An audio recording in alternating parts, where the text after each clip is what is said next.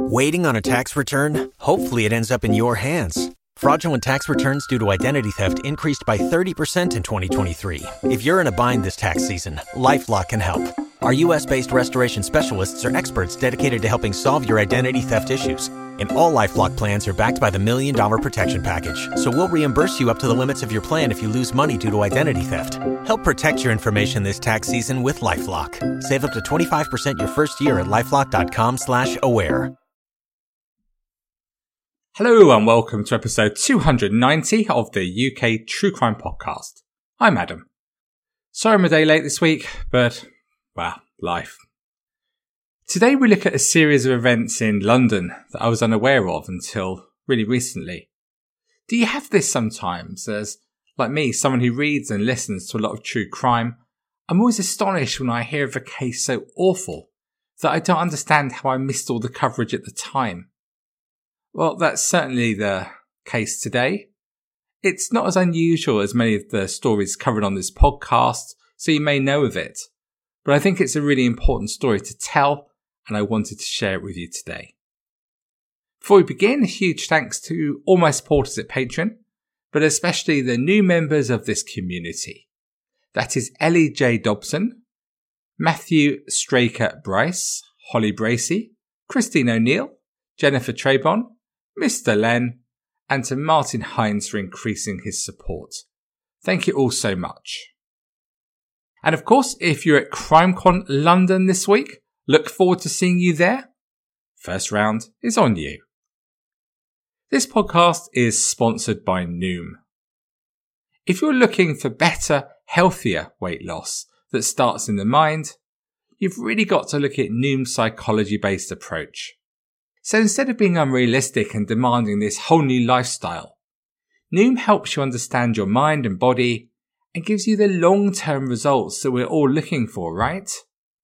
One aspect of this for me, it was a simple thing, such as not food shopping when hungry, as it was leading me to making, well, some very poor choices. And then I'd balance it with short term fads. I remember a soup diet once, which really wasn't very good. And since using Noom, I have a totally different approach to food. Just because I eat an unhealthy meal during the day doesn't mean that I blow my whole day by making further bad choices as I used to. And I also know that nothing's off limits, which gives me lots more control over my food life. And as Noom only takes up 10 minutes of the day, it's super easy for you to build into your routine however busy you are.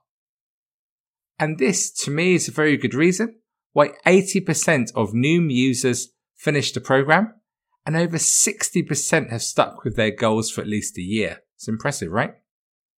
Lose the weight for good. Sign up for your trial at noom.com slash UKTCpod. That's N-O-O-M dot com slash UKTCpod. Okay, let's set the context for today's story with our guest month and year game. Like me, you are sophisticated and enjoy the finest things in life. I know that. And on that note, number one in the UK was Eric Prydz with Call on Me, featuring that video, the very essence of sophistication. Top of the US singles chart was Kiera, Kyra, somebody beginning with C, featuring Peter Pablo with goodies. And in Australia, the album at the summit of the charts this week was Missy Higgins with The Sound of White. In the news this month, a bomb exploded outside the Australian embassy in Jakarta, killing 10 people. At Oakland Hills Country Club, Europe retained the Ryder Cup, winning 18.5 to 9.5. It's been pretty different recently and a Fathers for Justice campaign dressed as Batman breached security at Buckingham Palace, and another group of activists, but this sort of group I just can't understand. Pro Hunt campaigners. Yep, they're still out there. They caused Parliament to be suspended after they broke into the House of Commons. This month saw the death of football manager Brian Clough and also actress Thrifa Goody, who tragically took her own life aged just 31. Did you guess the month and year? It was September 2004. Okay, so on with today's story. Daniel Gonzalez lived at home with his mum in Woking, Surrey. By the time we joined the story, life wasn't going well for Zippy, as he was known as a child. No friends, no girl, boyfriend, and he spent most of his time either watching horror films. He loved the violence, especially with Jason, the Friday the 13th killer, and Freddy Krueger. Not my sort of thing at all. Are you a fan? For a young, fit man, it was a really dull existence, and he got himself out of the house by heading to the West End of London to go to pubs and clubs. But when here, Daniel took a lot of drugs and drank a hell of a lot. On these nights out, he could be seen very unsteady on his feet as he went from one venue to another. And he was normally on his own, What's that expression? That there's nowhere where you can be more lonely than in a big crowd. I sometimes think that when I look at pubs and bars and you see people on their own. Daniel had an English mum and a Spanish dad. When he was six, his parents broke up and he always had issues, even as a small boy. And his behaviour was worrying enough that his parents took him to see a psychologist when he was just 10 years old. It was nothing serious, it was just strange behaviour, as he would talk and laugh to himself, and put pins on chairs, behaviour which resulted in him being expelled from school. But he was decent academically, and he recovered from this to leave school with 8 GCSEs.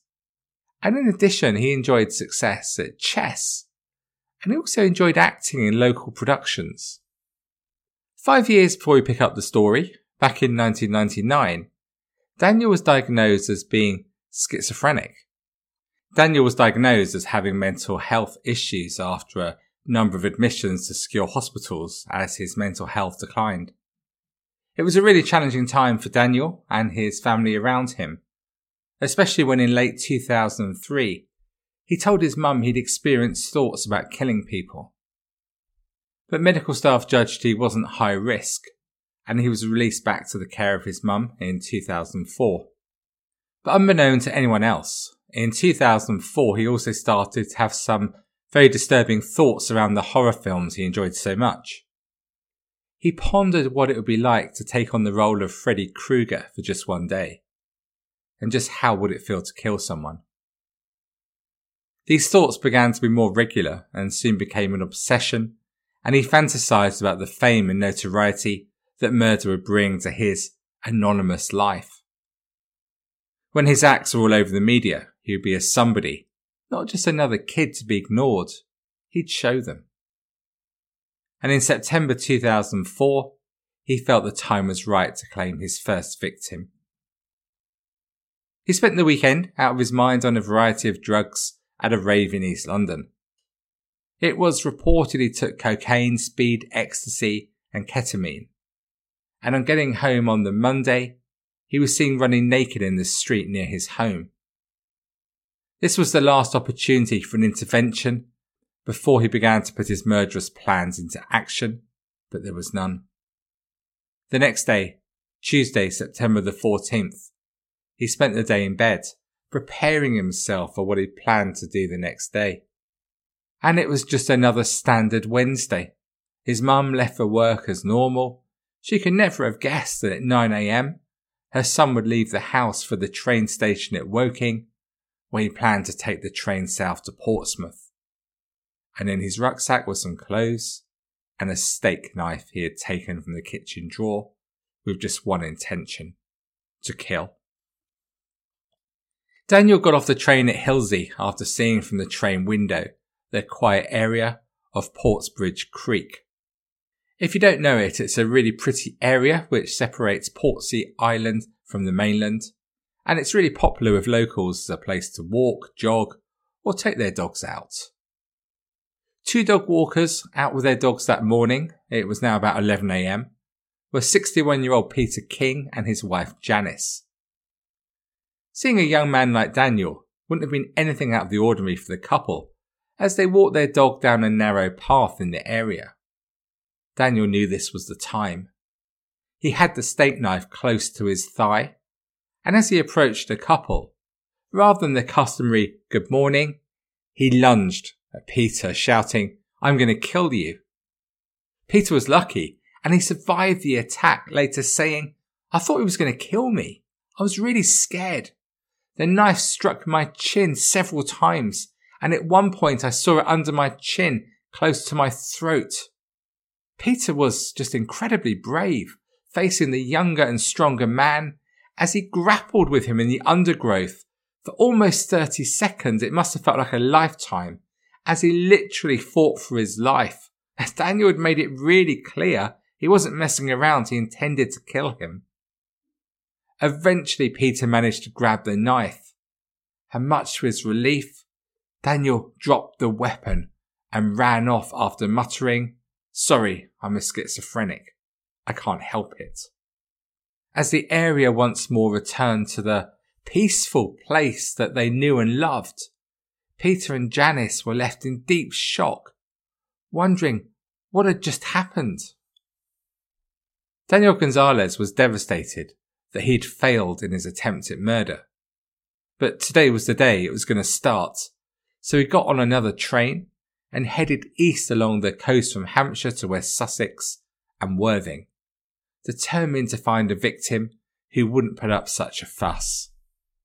73 year old Marie Harding was walking home on a secluded footpath in the Highdown area of the town, and she didn't notice Gonzalez hiding in bushes nearby.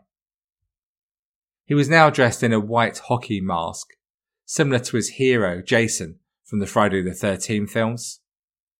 Poor Marie stood no chance as Gonzalez approached her from behind, stabbed her in the back, and then slit her throat.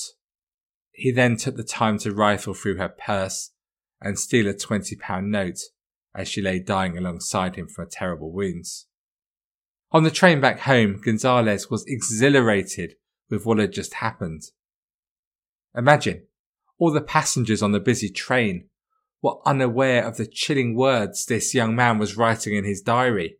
He wrote, I will be a serial killer. I mean it, I promise. I will be a serial killer. I got that old bitch proper bloodbath pouring out of her throat.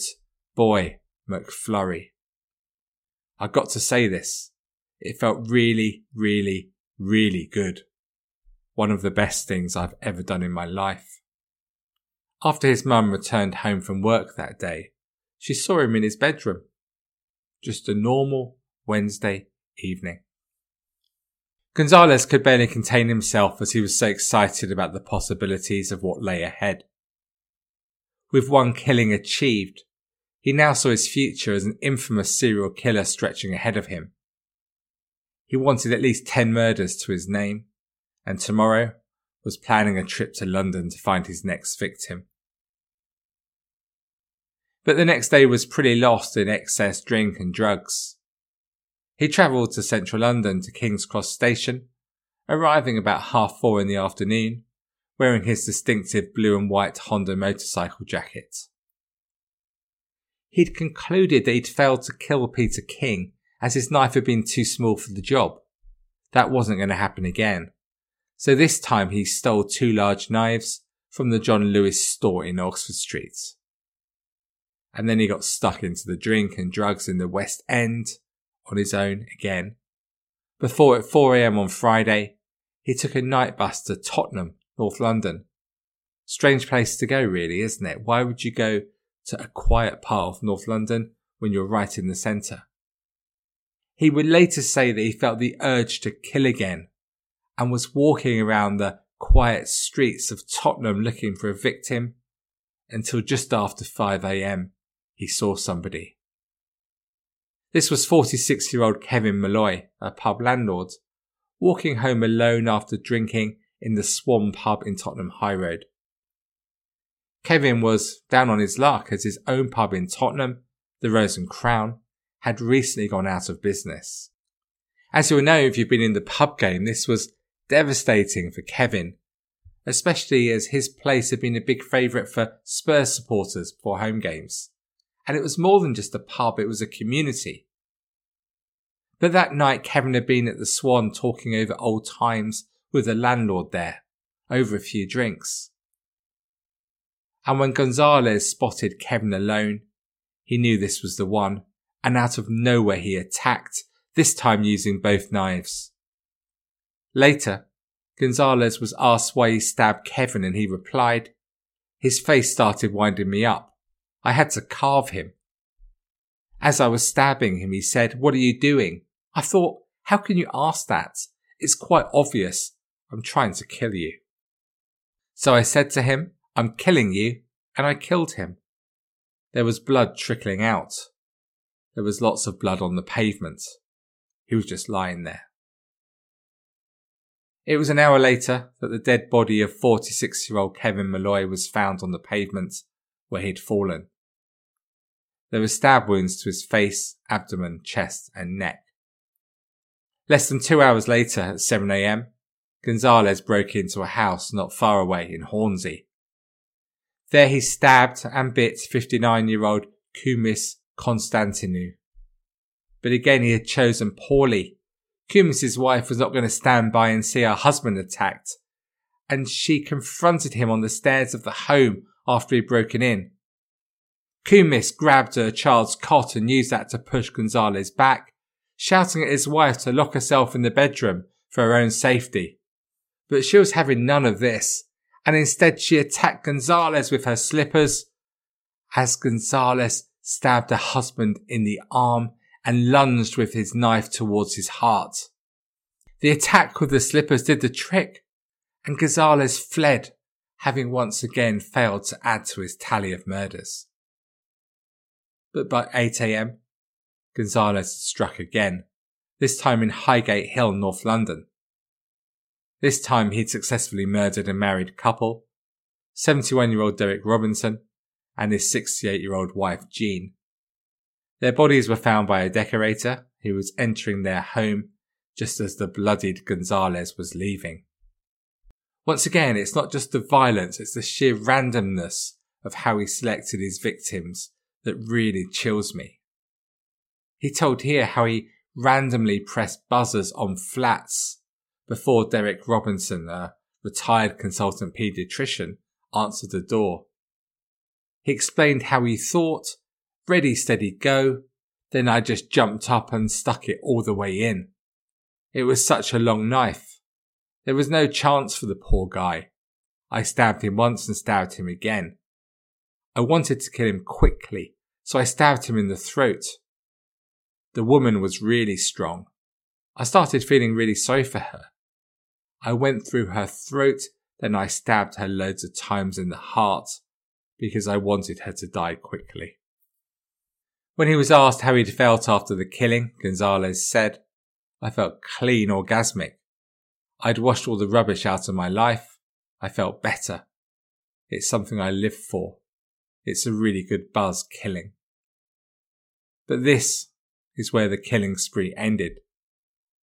Daniel Gonzalez was arrested later that day at Tottenham Court Road tube station. It was around lunchtime when he bought a travel card but his mistake was that rather than using a machine, he paid at a window with a bloody £20 note, which immediately aroused interest. As he headed through the turnstiles to get his train, it was noticed that his appearance, along with other injuries, matched the description given by the decorator as he left the home of Derek and Jean Robinson. Minutes later, two police officers arrested him on the platform as he tried to make his way back into central London, and he made no fuss and offered no resistance. All the terrible energy he'd used for violence in the last few days was gone, and he was taken to Holborn police station for questioning. After his arrest, at left luggage some clothes of his were found along with a note, which read, I will be a serial killer. I'm going to make sure I get to London and I will kill as many old Bill as I can, as best I can. But when he had the opportunity to attack the two policemen who arrested him, he did nothing. Just another of the confusing aspects of this story, I think. The interviews at the police station, like all things with Gonzalez, were not standard. He admitted what he had done. Detectives had evidence in the shape of train tickets, and knives still covered in the blood of his victims. There were times he bragged about what he had done, and he went into detail about the pleasure they brought him. He spoke about his wish for infamy by becoming a serial killer, and it was clear what his inspiration was. He told them openly he was inspired by horror movies, saying, I wish life was just fantasy, because I thought about doing it. I wondered what it would be like to be Freddy Krueger for the day. But at other times he could be tearful and almost revert to childhood, as he ate jelly babies and said how he was just a little boy who didn't feel very well. There was no doubt he was responsible for the crimes he had committed. But was this just due to a severe mental illness? He certainly spoke about voices in his head who told him he must commit violent acts. He said he's been instructed by cool voices, which he'd named Katrina, Misha, Melinda, and Jenny Bean.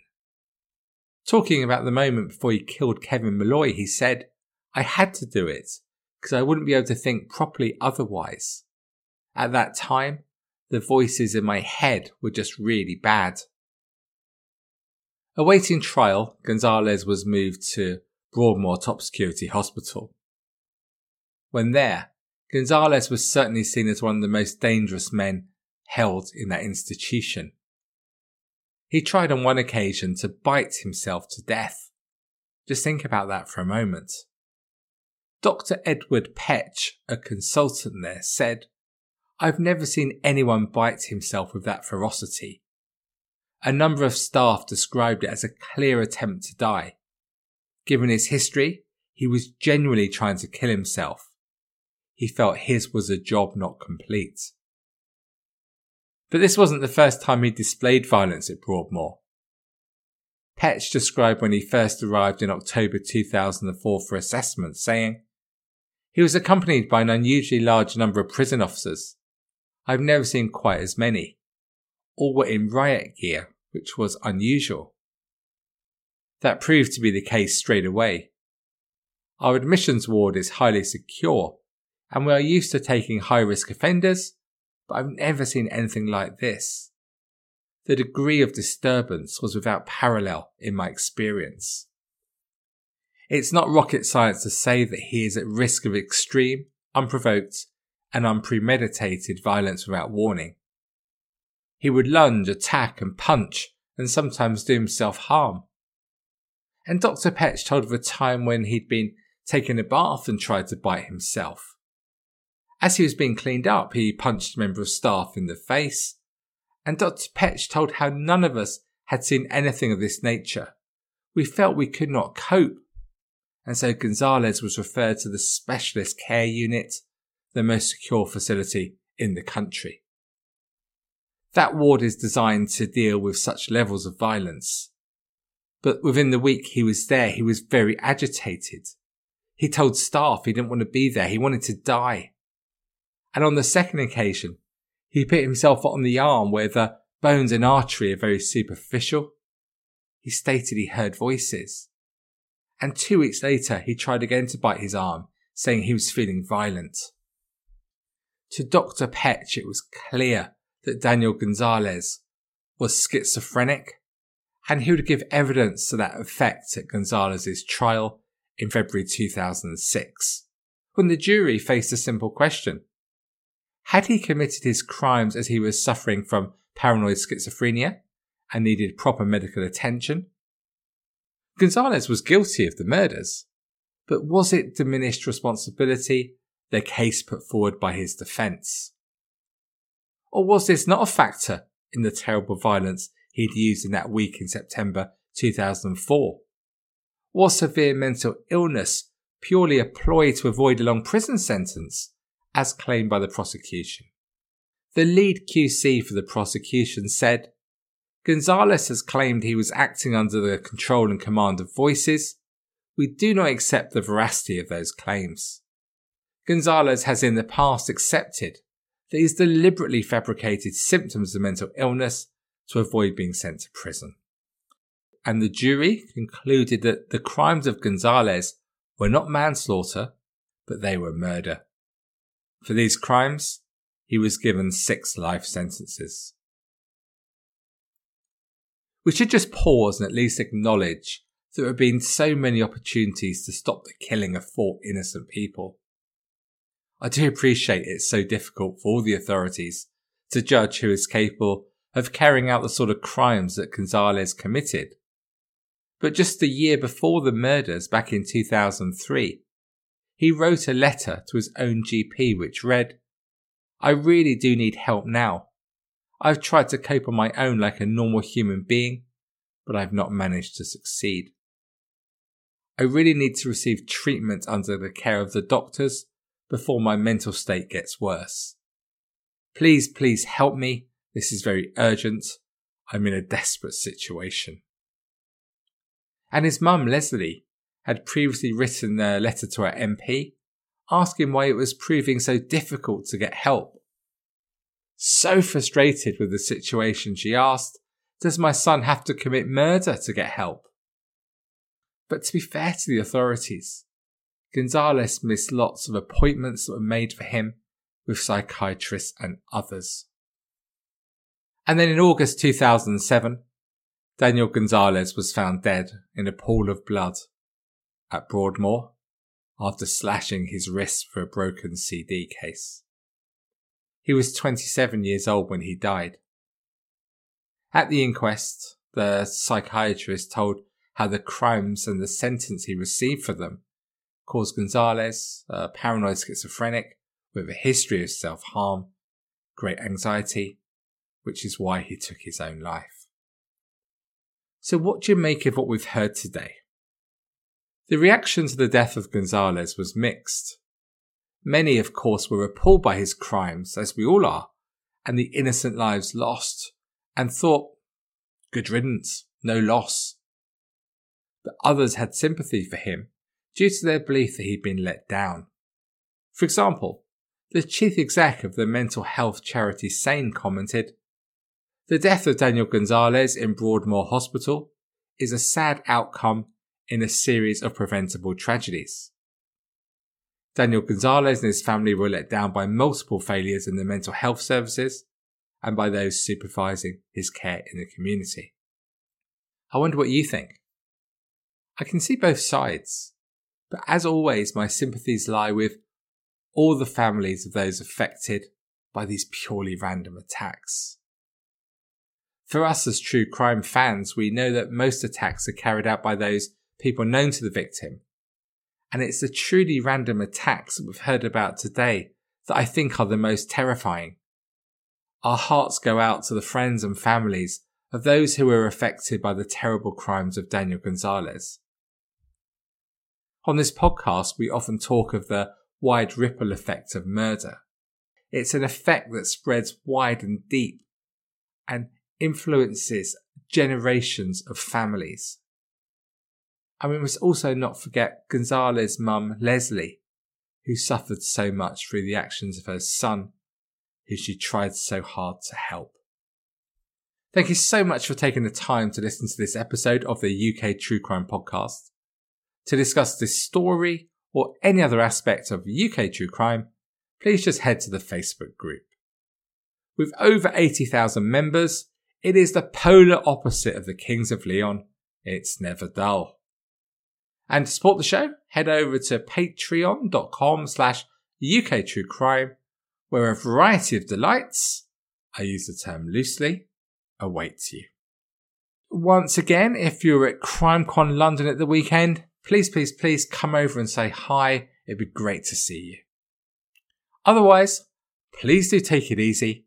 And until we speak again next week, most of all, despite all the others, stay classy. I'll let you know next week just how classy I managed to stay at CrimeCon.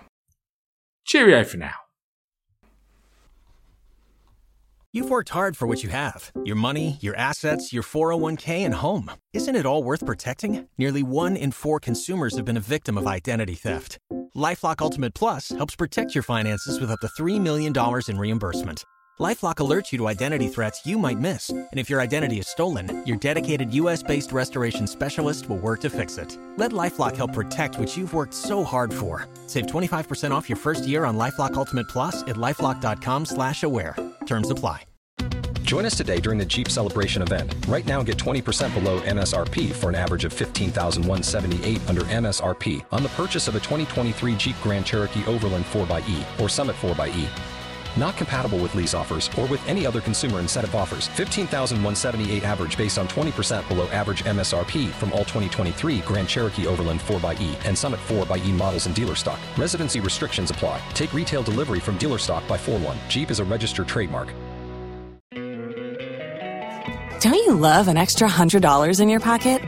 Have a TurboTax expert file your taxes for you by March 31st to get $100 back instantly. Because no matter what moves you made last year, TurboTax makes them count. That means getting $100 back and 100% accurate taxes only from Intuit TurboTax. Must file by 331. Credit only applicable to federal filing fees with TurboTax full service. Offer can be modified or terminated at any time.